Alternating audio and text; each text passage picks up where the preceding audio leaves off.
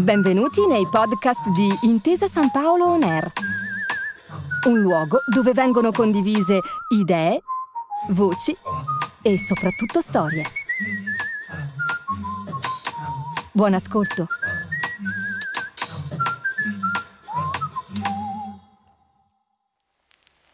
Sono rimasti chiusi negli archivi per 30, 40, anche 50 anni. Nastri, audiocassette, poi videocassette. Conservano la voce delle donne che hanno fatto la resistenza e dopo un lungo silenzio cominciano a raccontare la propria storia. Donne che hanno fatto cose incredibili, come se fosse la cosa più naturale del mondo. Donne che scelgono di non voltare la testa davanti all'ingiustizia, ma lo raccontano con leggerezza, spesso con allegria donne che sfidano un ordine sociale che le voleva sempre e comunque sottomesse. Donne che trovano la propria voce e hanno il coraggio di farla sentire.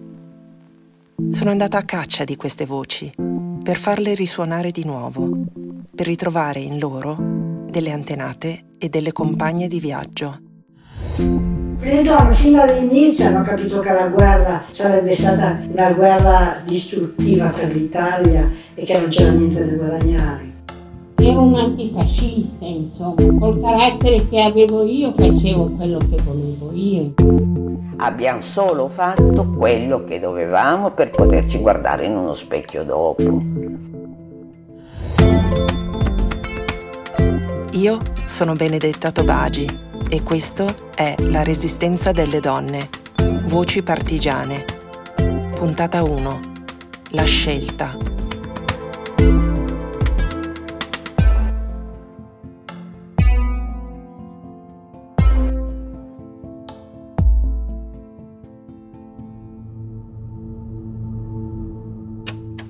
Io in principio sì, sì facevo, effettivamente facevo, eh, mi piaceva questa cosa fascista, ma non perché mi piacesse il fascio, semplicemente perché eh, il fascismo per me, per me, cioè per me, per tutti, per tutti noi ragazzi era quello che per, per i ragazzi di adesso lo sciopero, il poter uscire dalla scuola, il poter gridare. E siccome per noi il gridare era soltanto gridare viva il duce, cioè duce, duce, duce, duce non è che facessimo questo perché avevamo una particolare simpatia, anzi, tutt'altro, però avevamo simpatia proprio per, per, gridare, per urlare, quello che anche i giovani di oggi hanno, eccetera, eccetera, per trovarsi. L'esperienza del ventennio fascista per le ragazze è contraddittoria. Se per Modesta Rossi, detta Tusca, che studia in collegio dalle suore, persino i sabati fascisti sono una valvola di sfogo, per altre è proprio il contrario. La torinese Maria Assunta Fonda Gaidù, per esempio. Quando è stata dichiarata la guerra io facevo quinta ginnasio. Io ero abbastanza antifascista. Soprattutto ero antifascista non eh, tanto proprio contro Mussolini, eccetera, eccetera, ma perché eh, ero antimilitarista. La faccenda di dover andare tutti i sabati alle riunioni al pomeriggio, in colonnata, a fare avanti e indietro in palestra, fuori dalla palestra vestita da piccola da giovane italiana, fare tutti quei saggi. E poi mi avevano obbligato a, diventare per forza capo, capo, squadra e io non capivo niente, perché prendevo a destra per la sinistra, facevo andare la, la squadra contro il muro perché sbagliavano completamente eh, ai comandi, sono una cosa terribile. E tutte quelle imposizioni lì, tutto quel sistema militaresco con cui eravamo state allevate, a me stava più sullo stomaco. La dichiarazione di guerra era il primo anno di scuola ed era un pomeriggio, una sera del mese di giugno, mi pare, eravamo in primavera avanzata. E naturalmente noi nella scuola, la direttrice ci ha convocati tutti e in più era stato convocato tutto il paese davanti alla scuola, c'era un gran fascio davanti alla scuola e poi tutta la popolazione doveva stare intorno a sentire il discorso del duce ed era pieno zeppo perché tutti avevano paura che, che dicesse della guerra. Pieno zeppo di lì, naturalmente c'ero anch'io, anch'io naturalmente in divisa fascista.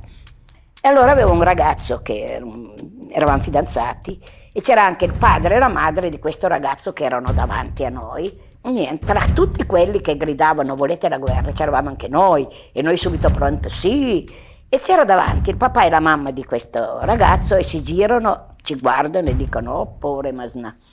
E il papà che mm, veniva dalla guerra, aveva fatto la guerra 15-18, salta su e dice ma voi non sapete che cos'è la guerra, si è girato di colpo e, e, e, Raul, questo ragazzo mio, si gira e dice: Ma papà, questa non è una guerra, questa è una guerra lampo. Fra due mesi è tutto finito. Perché noi eravamo convinti di questo, non che si dicesse così. Non, la guerra non voleva dire, adesso si parla e si dice: ah, volevano la guerra. Ma noi la volevamo perché per noi era un, era un divertimento la guerra. Due mesi di, di cambiamento, specialmente per i giovani, per noi.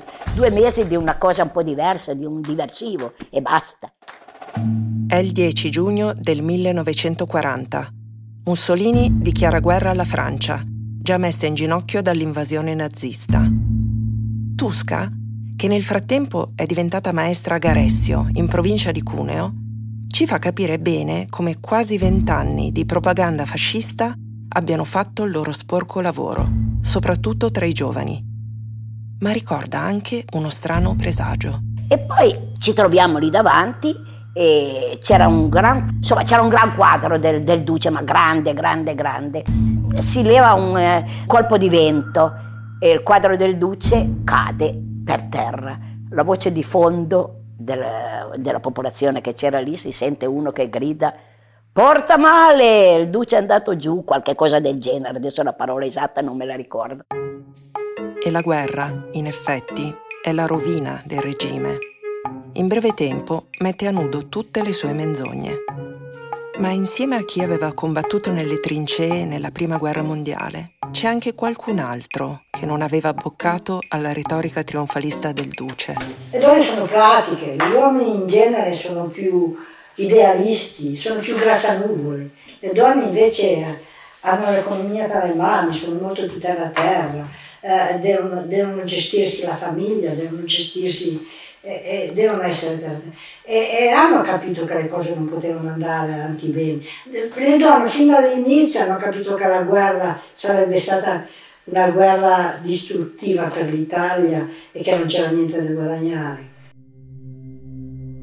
Quando scoppia la guerra, Maria Assunta ha quasi 15 anni e si trasferisce da sfollata in campagna con la famiglia per sfuggire ai bombardamenti per questo si rende conto subito di come le donne, soprattutto quelle di condizioni sociali più umili, abbiano già capito tutto. E i fatti danno loro ragione. La guerra, non so per quante persone, ma io parlo di esperienza personale, è stata una cosa accettata in quanto, anche se non voluta, realtà ineliminabile ma già con il senso critico di chi doveva vivere giorno per giorno, duramente, e cercare ugualmente di credere a qualche cosa, a delle soluzioni. Per cui la guerra era una forzatura terribile, un incontro con la morte praticamente quotidiano. La esperienza eh, non comportava soltanto il rischio della vita, ma anche la durezza dell'esistere giorno per giorno, perché l'esistere giorno per giorno voleva dire il potersi coprire, il potersi scaldare, il potersi nutrire e via discorrendo. Queste sono necessità fondamentali della vita, il potersi curare, il trovare le medicine e quindi tutte le necessità fondamentali della vita erano minate senza soluzione di continuità. Per cui noi che eravamo non a quello che si chiamava fronte, eravamo ugualmente su un fronte, dove la morte ti correva dietro.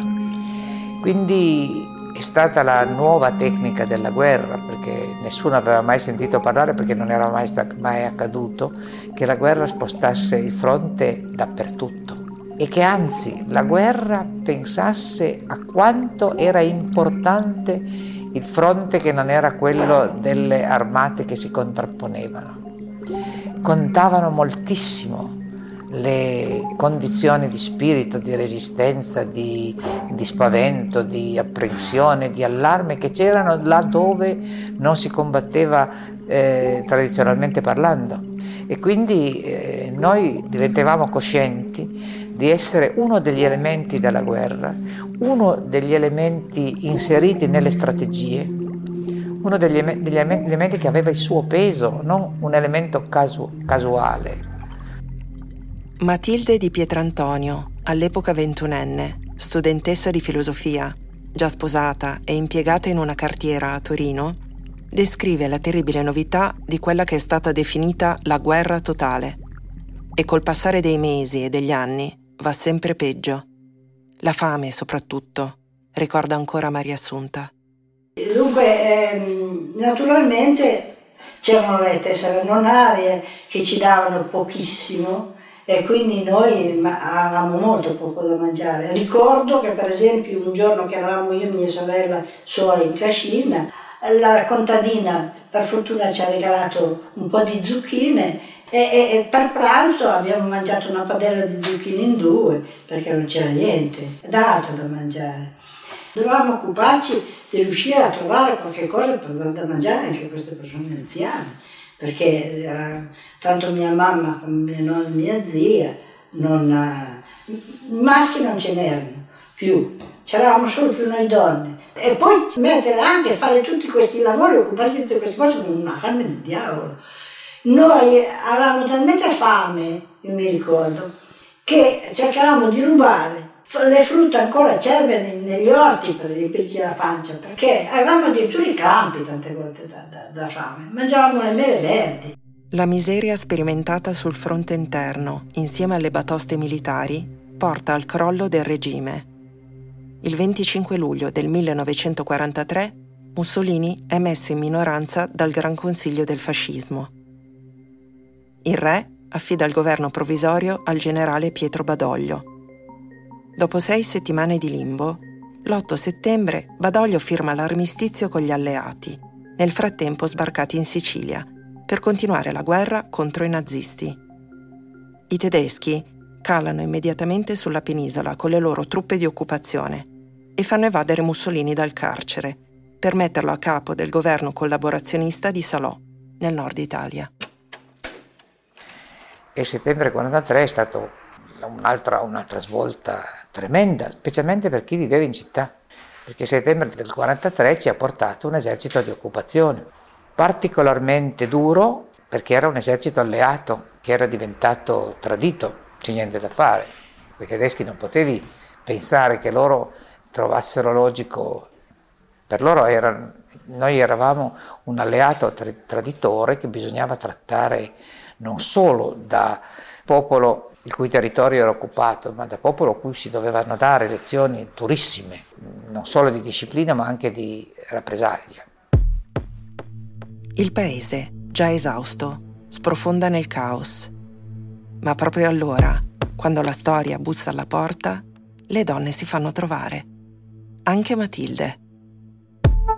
Ed ecco che nel settembre 43, lo ricorderò sempre, abitavo pian terreno rialzato, ho sentito delle voci per la strada, è successo così. Uscire di casa e capire che non c'era più niente a posto. Nessuno sapeva più qualche cosa. Eh, non c'erano giornali, non si sapeva più se i tram andavano, se i negozi erano aperti, che cosa era successo, nessuno sapeva più niente. E io sapevo soltanto che dovevo andare per la strada. La gente si incontrava, si parlava. Anche se la società fascista le voleva solo mogli e madri, inferiori al maschio in tutto, le donne, a centinaia, a migliaia, di tutte le età, di ogni classe sociale, prendono parte alla resistenza da subito. Sono protagoniste fondamentali, ma senza averne l'aria. Eppure, il contributo femminile alla resistenza, nella sua ricchezza e complessità, insieme ai nomi e ai volti di tante protagoniste, rimane per molto tempo una storia taciuta, restando ai margini del racconto pubblico della guerra di liberazione. Già nel momento, diciamo, delle grandi sfilate che seguono il momento della liberazione, che seguono le insurrezioni nelle varie città del nord, molte donne che erano state protagoniste della resistenza in realtà vengono tenute ai margini, come una sorta di segnale che prefigura quello che succederà nell'immediato dopoguerra, cioè la resistenza delle donne viene riconosciuta, eh, viene riconosciuto il ruolo essenziale che hanno svolto durante le, la, la, guerra di liberazione, ma eh, vengono progressivamente poi ricondotte all'anonimato come diciamo singole, come soggetti attivi. Il punto è che non, non vengono fuori individualmente, non vengono fuori, diciamo, non viene riconosciuto la specificità di un ruolo e anche chi sono queste donne. Barbara Berruti è la direttrice dell'Istituto per la storia della Resistenza e della società contemporanea di Torino ed è una storica specialista di questi temi. Sono andata a trovarla nel suo ufficio, presso il Polo del Novecento, in un bel palazzo d'epoca nel cuore della città, che una volta aveva uso militare. Questi sono i due palazzi militari che ha costruito, progettato Filippo Juvarga e che costruiscono diciamo, i quartieri militari della città di Torino. E su questo mancorrente, come tu vedi, ci sono i segni, che sono probabilmente i segni delle spade, degli ufficiali che uscendo davano diciamo, il, il segno forte del loro passaggio. Ma dai, bellissimo. La mia caccia al tesoro è cominciata da Torino perché da qui è partita negli anni 70 la riscoperta della resistenza delle donne. Il 1976 diciamo segna un passaggio epocale rispetto al recupero della storia di queste donne che hanno fatto la resistenza ed esce un libro che fin dal titolo è particolarmente significativo che è la resistenza taciuta. L'aggettivo taciuta eh, da un punto di vista editoriale funziona molto bene, ma restituisce veramente un lunghissimo silenzio fatto di decenni in cui a queste donne non era stato chiesto di raccontare la loro storia. Sono 12 storie di vita di partigiane piemontesi eh, in quasi tutte queste storie emerge questo elemento che ha molto condizionato, poi anche mh, diciamo, è stata una condizione di sofferenza della, vita, della loro vita successiva, cioè questo tacere di questa esperienza che era stata per molti di loro il punto alto, come per molti partigiani della loro esistenza, e che era, stato assolutamente, ed che era assolutamente rimasto sotto traccia. E è una storia che viene raccolta da donne di una generazione successiva, sono le donne che hanno fatto il 68 e che in qualche modo cominciano a restituire un orizzonte di senso a quello che le loro antenate avevano fatto. E proprio qui, nelle stanze dell'istituto diretto da Barbara e dell'Archivio Nazionale Cinematografico della Resistenza, sono conservate molte delle voci che state ascoltando tra cui quella di Matilde di Pietrantonio. Cominciavano gli arresti in massa, le deportazioni in massa, terribili cose perché come i tedeschi sono arrivati hanno cominciato a riempire eh, carri bestiame tutti gli uomini che trovavano, non di ebrei, tutti. Mi è andata bene perché era una donna, insomma, se no chissà dove andava a finire gente che poi è andata in, in Germania, qualcuno in campo di concentramento, in, qualcuno in campo di addestramento per farli poi tornare quando c'è poi stato l'esercito della Repubblica di Salò. Poi ci sono stati subito la presenza dei collaborazionisti che si sono schierati a fianco dei tedeschi. Assistere a queste scene è uno shock.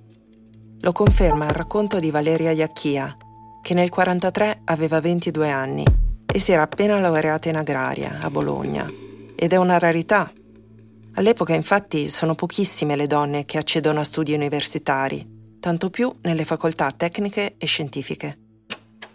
Eh, l'8 settembre ho visto a Riola passare dalle stazioni treni chiusi con i militari che venivano deportati. È stato un trauma non indifferente. Forse sono tutte cose che poi mi hanno spinto a cercare di fare qualche oh, cosa, certo. di non assistere passivamente a una rovina del genere.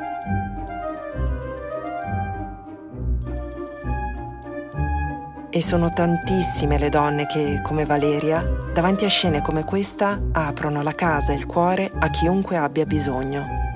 Lo spiega bene Anna Kerchi, che era cresciuta in una cascina e nel 1943 aveva 19 anni. E noi da casa abbiamo cercato di fare del nostro meglio per aiutarli, eh, aiutare soprattutto quei militari che erano sbandati.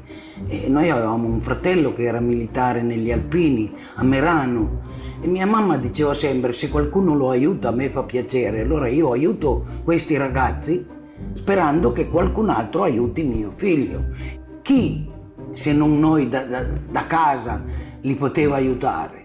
Anna Bravo, nei suoi studi degli anni 90, parla di un maternage di massa, per dire che il sentimento di cura, da sempre associato alle madri, dopo l'8 settembre tracima fuori dalle mura di casa e da fatto personale diventa politico, come dicevano le femministe degli anni 70.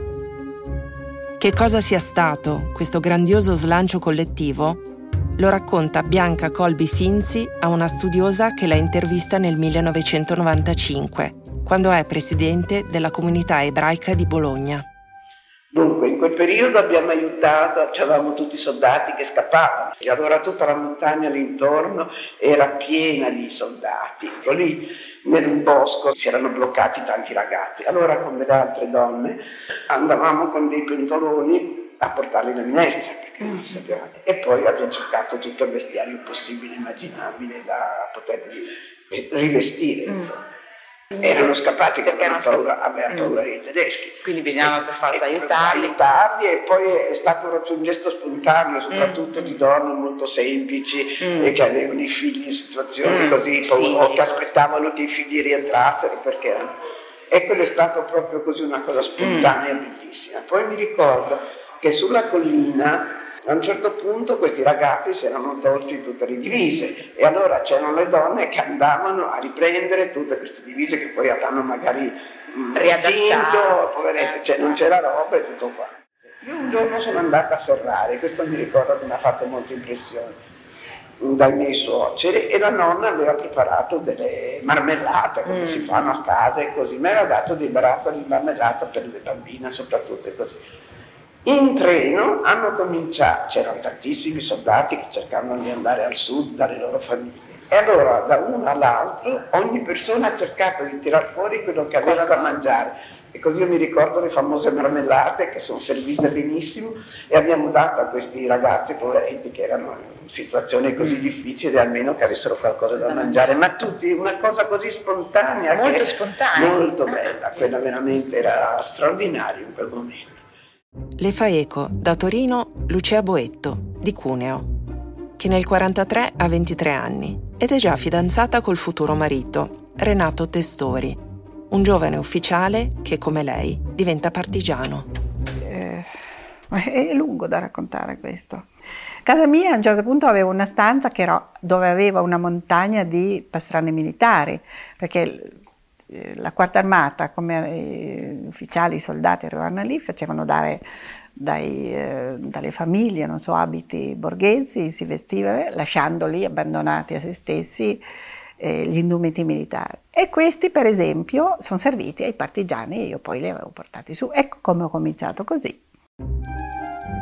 Questo slancio spontaneo e solidale è già resistenza, una forma di resistenza civile.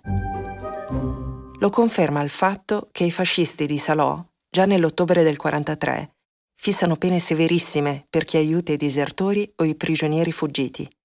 Si rischia di finire in carcere o addirittura nel lager. I nazifascisti, infatti, emanano bandi per riportare al fronte quanti più uomini possibile e queste donne sottraggono loro potenziali reclute. Ma non solo.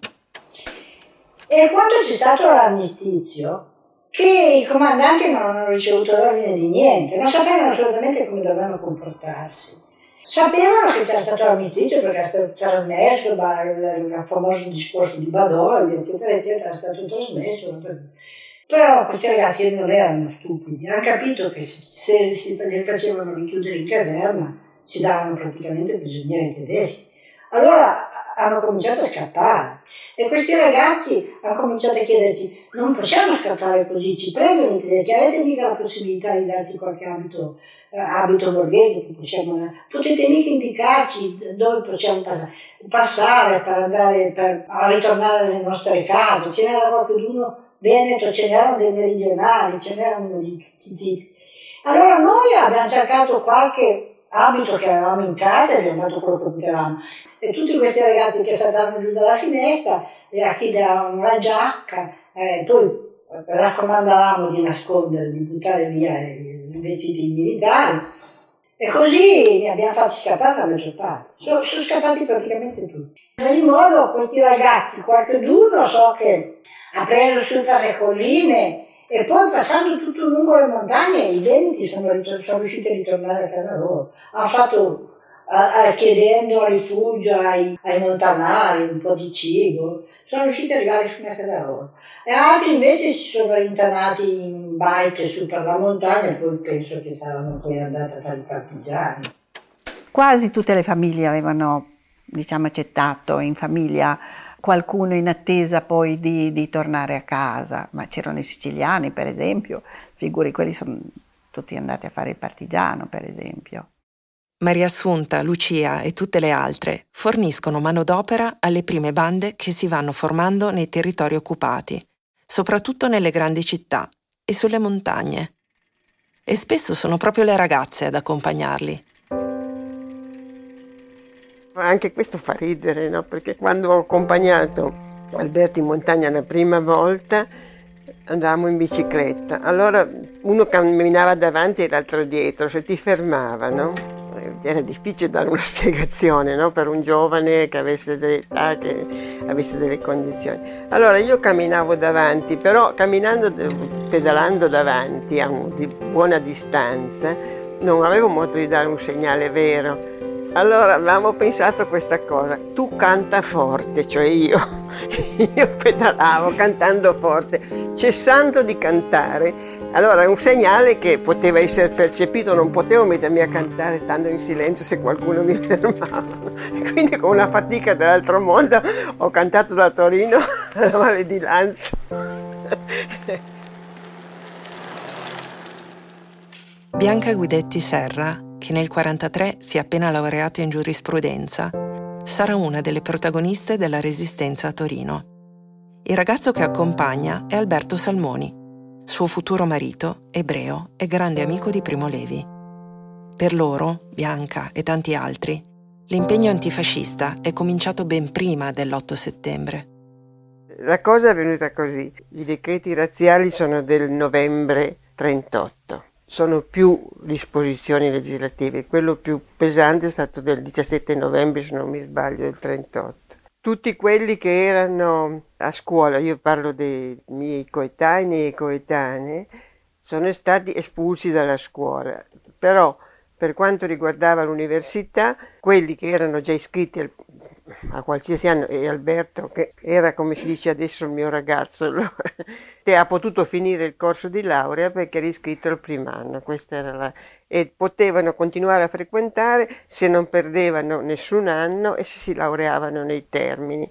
Finito. Ed era in quello stesso anno, in quello stesso gruppo in cui c'era anche, per esempio, Primo Levi, era lo stesso ah, corso, eh, Sandro Del Mastro.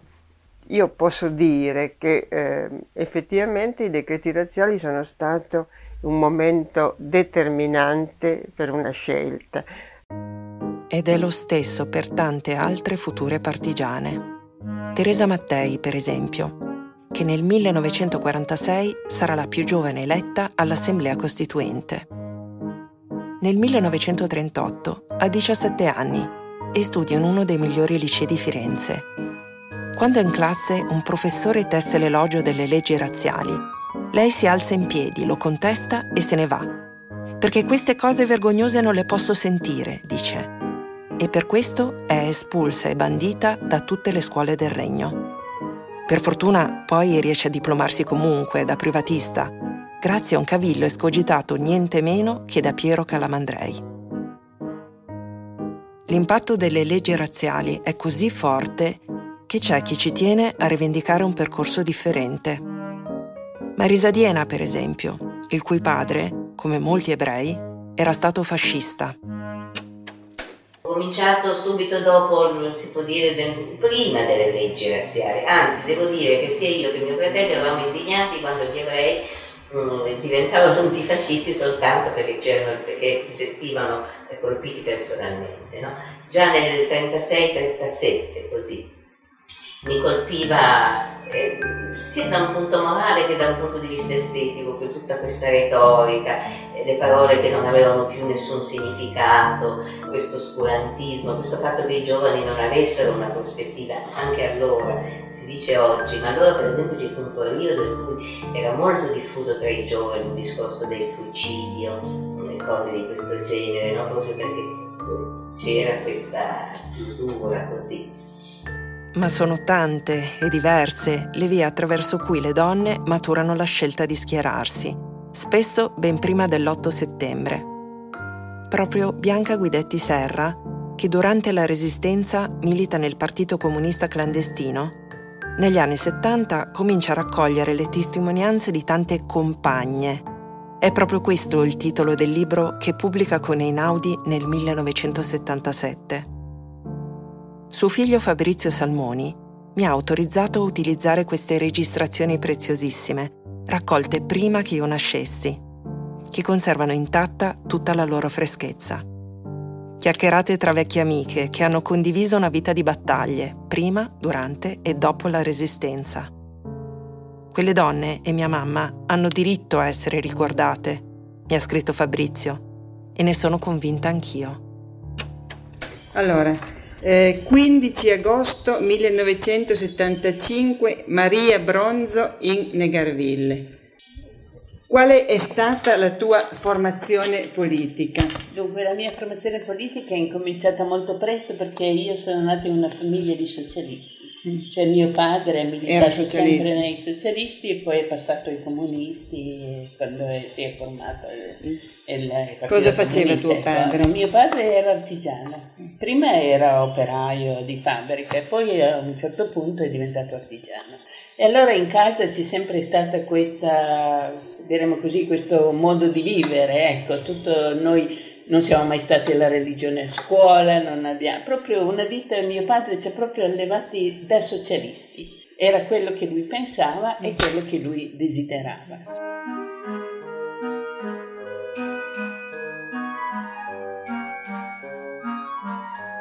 Io sono stata due anni e mezzo nell'Unione Sovietica, ho fatto la scuola leninista e poi eh, dopo siamo, sono rientrata in Francia e in Francia abbiamo, eh, fatto il lavoro, facevo il lavoro per l'internazionale.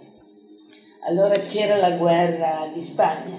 Allora io sono andata e venuta dalla Spagna 4-5 volte a portare delle cose molto interessanti, lavoravo per veramente per il partito francese, che il, eh, il, partito francese aveva avuto l'incarico dall'internazionale di cercare un elemento che andasse bene per fare questo lavoro di spola tra, le, eh, tra la Francia e la Spagna. E allora il partito francese si era rivolto al partito italiano e il partito italiano ha dato me. Però io dopo sono venuta anche in Italia e io ho fatto per sei volte su e giù dalla, dalla, Francia all'Italia, passando da... fino al 39, oh, eh, tutte certo. le frontiere erano mie, tutte le frontiere sono state mie, più di tutto la Svizzera, mm. però anche le altre frontiere io sono passata dappertutto. E, e mi è sempre andata bene, perché lì è un problema un po' di fortuna. Dopo si capisce, dopo tanti viaggi ti facevano smettere anche perché sì. insomma, c'è un problema anche di nervi e poi anche un problema che a un certo punto individuale paura della, dell'individuazione eccetera. Sono tante le donne che, come lei, scelgono l'antifascismo clandestino seguendo la stella polare di un padre. La sarta prima Vespignani di Imola, per esempio. Dunque, io sono nata in una famiglia di antifascisti.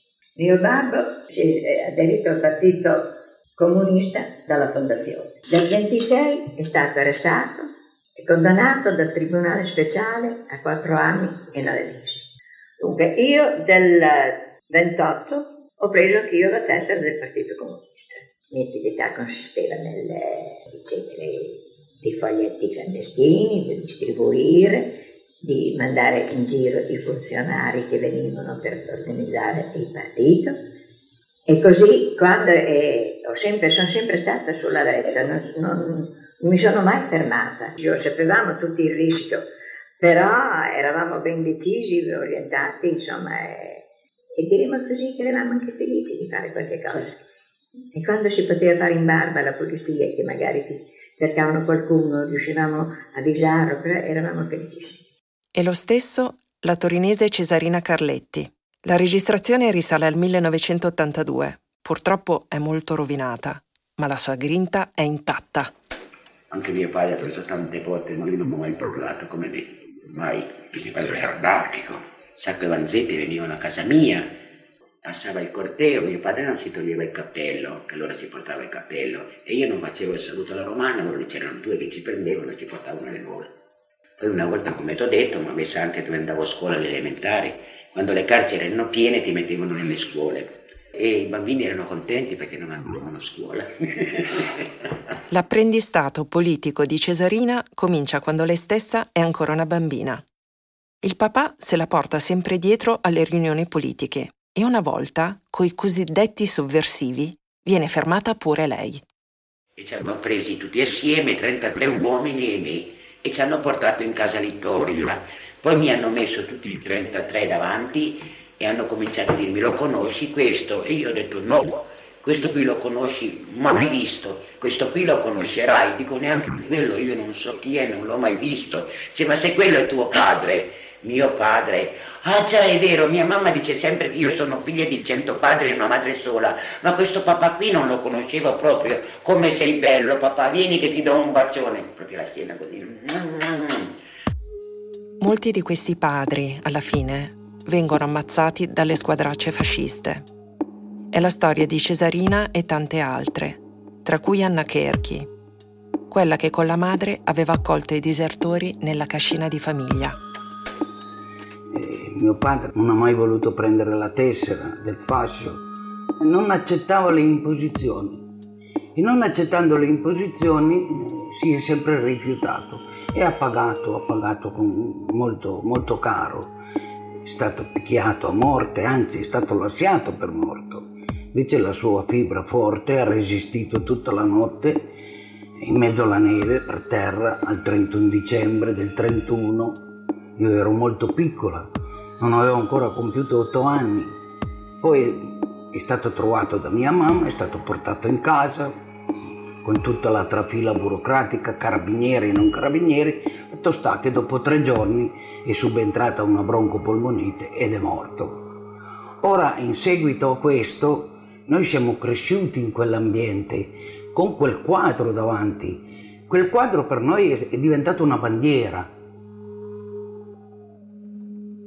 Molte delle donne intervistate da Bianca Guidetti Serra raccontano di essersi avvicinate alla politica e poi all'antifascismo a causa dell'ingiustizia e della durezza delle condizioni di lavoro che hanno sperimentato sulla propria pelle. Maria Grisino, per esempio, intervistata nel 1976. Tu a che età sei andata a lavorare? Non avevo ancora 12 anni. Non avevi ancora 12, 12 anni. Che classe avevi fatto? Ho fatto la terza e la quarta. La quarta. La quarta perché più di quello non c'era nel paese. Da lì sono andata a lavorare a Rivarolo, che allora era già un centro combattivo, adesso è un centro democristiano, ma allora era un centro molto combattivo. Era e di socialista, dici? Era già socialista, perché lì c'era già una lega forte, come si sempre allora andando lì, già partendo di là, che mi ero già scritta alla Lega, loro si diceva la Lega Socialista, lì c'erano i sindacati, sì. i sindacati tessili, andando lì mi sono fatta più forte, tant'è vero che con 19 anni ero già della commissione interna. Che anno era? Era 19 anni, era del 19, eh, no, non 19, 21, del 19, del 19 ero della commissione interna. Eh. E da lì ho preso la tessera comunista, poi c'è stato degli anni che, che la mia tessera sì, vabbè. Era solamente più un sogno. Senti, eravate molte donne iscritte? Tre. Tre. Tre, sì, sì. Senti, e l'altra gente, dato che tu eravate così poche donne, avevano dei pregiudizi contro di voi? Che fate... uh, non ci guardavano, ci facevano correre i bambini dietro. Quando uscivo da lavorare, se sì. uscivo che era di giorno, avevo i bambini dietro, non più un'amica, più nessuno, perché lì dal mio paese che si lavorava a Rivarolo, mm. Canavese, ci arrivavamo tanti, c'era stata una quarantina di donne, sì. che era una fabbrica grande allora, lì dove c'è adesso ancora la Val di Susa, che adesso va a rotoli, ma non più una compagna di lavoro che mi parlasse. Per la carità, ero la bestia nera da tutte, la comunista, la comunista. Maria si espone e lotta, sempre. dalle grandi occupazioni delle fabbriche negli anni 20 fino agli scioperi della primavera del 43, quando lavora alla produzione di biscotti wafer alla Venchi Unica di Torino. Gli storici considerano quegli scioperi un'anticipazione della resistenza vera e propria e Maria, con le compagne, riesce a bloccare tutta la fabbrica con un piccolo trucco.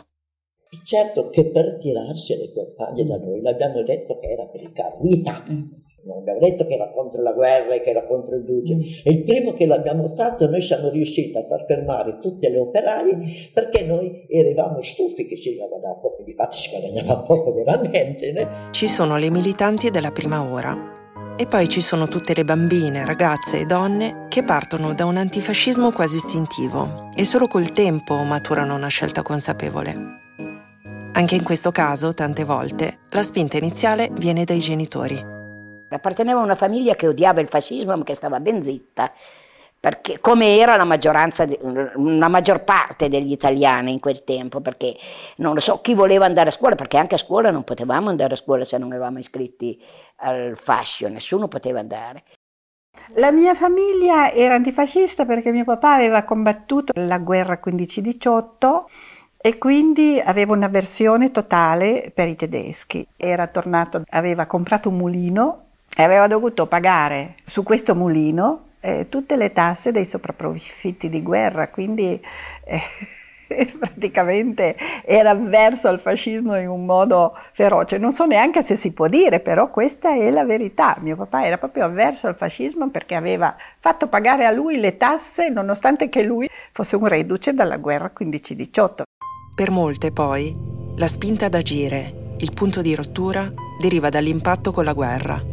È ancora Lucia Boetto a raccontarcelo molti dei miei compagni che erano andati in Russia a combattere e non erano più tornati mi avevano convinta che queste guerre prodotte dal fascismo portavano i, nostri amici a morire lontano dal, dall'Italia.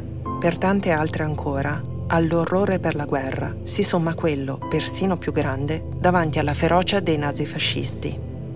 Tina Anselmi, per esempio, veneta, cattolica, che nel 1976 sarà la prima donna ministro dell'Italia repubblicana, sceglie la resistenza a 16 anni. I fascisti costringono lei e le compagne di collegio a sfilare davanti a una fila di 43 giovani antifascisti impiccati sul viale principale di Bassano. Scrive nelle sue memorie come potevamo assistere a quello che avveniva intorno a noi senza fare niente. Lo stesso sentimento spinge all'azione la torinese Marisa Sacco, una studentessa di pochi anni più grande. Ma io le ho fatte per un dovere morale, ma scusa, se non sei sincera con te stessa, eh, non puoi dopo. E poi c'era anche il fatto contingente che avevo i miei fratelli che facevano i partigiani nella Valchisone con gli autonomi. Io trovavo che era assurdo fare il foglio notizie, come ero contraria alle medaglie d'oro. Abbiamo solo fatto quello che dovevamo per poterci guardare in uno specchio dopo. Tutte queste donne, pur così diverse, scelgono la resistenza. E per molte di loro, scegliere vuol dire anche rompere il silenzio, far sentire la propria voce. Ascoltate la mondina Tisbe Bigi. Dopo, nel 1943, nella caduta del 25 luglio, eh, si è vista nel mio paese una sommossa spontanea propria, ma io ero in prima fila. Il giorno dopo però il brigadiere dei carabinieri mi mandò a chiamare e mi fece un sermoncino di dire che le donne, le brave donne, le brave ragazze italiane stavano a casa a fare il ricamo, cucinare, a lavare, che il nostro compito era quello, che gli altri compiti, gli altri compiti non competevano a noi. Io ho detto che quelle cose le sapevo fare, ma ne avevo delle altre che bramavo impararle a fare. E lui eh, ha capito dove volevo arrivare e mi ha guardata e mi ha detto guardi, sembri tanto timida, però la lingua l'hai sciolta, cosa che non, non sapevo di poter di possedere, insomma, in quel momento lì mi era venuto proprio spontaneo di dire quel che pensavo. Ecco, per le donne entrare nella resistenza è anche il coraggio di prendere la parola, spesso per la prima volta, ribellandosi ai ruoli e agli stereotipi imposti. E nei 20 mesi della Resistenza ne faranno davvero di tutti i colori. Ma questo ve lo racconto nella prossima puntata. Avete ascoltato La resistenza delle donne, voci partigiane. I testi e la voce sono di Benedetta Tobagi. La regia è di Lorenzo Pavolini. Le musiche originali e il montaggio sono di Giulia Bertasi. Tecnico del suono Patrick Pecchenini. Produzione The Italian Literary Agency per Intesa San Paolo. Il podcast è realizzato in collaborazione con l'Istituto Storico per la Storia della Resistenza e della Società Contemporanea di Torino Giorgio Agosti. Con l'Istituto Storico per la Storia della Resistenza e della Società Contemporanea nel Novarese e nel Verbano Cusio Ossola Piero Fornara. Con l'Archivio Nazionale Cinematografico della Resistenza di Torino con l'Archivio della Memoria delle Donne dell'Università di Bologna e con il Circolo Gianni Bosio di Roma. Il podcast è ispirato al libro di Benedetta Tobaci La resistenza delle donne, pubblicato da Giulio Einaudi Editore. Si ringraziano Barbara Berruti, Elena Mastretta, Paolo Olivetti, Anna Gasco, Elisabetta Bertacchini, Federica Rossi, Cristiana Cappini, Alessandro Portelli, Fabrizio Salmoni, Andrea D'Arrigo, Lorenzo Morganti e Omerita Ranalli. Nella prima puntata, dall'archivio cinematografico della Resistenza di Torino, avete ascoltato le voci di Modesta Rossi Terreno, detta Tusca, di Maria Assunta Fonda Gaidù, di Matilde di Pietrantonio, di Anna Cherchi, di Lucia Boetto Testori, di Bianca Guidetti Serra, di Marisa Diena e di Marisa Sacco. La voce di Cesarina Carletti viene dal fondo Donne, Guerra e Memoria dell'Istituto della Resistenza di Torino. Dall'archivio Guidetti Serra, conservato presso lo stesso istituto, avete ascoltato le voci di Maria Bronzone Garville e Maria Grisino. Dall'archivio Memoria delle Donne di Bologna avete ascoltato le voci di Valeria Iacchia, Bianca Colbi Finzi, Prima Vespignani e Tisbe Bigi.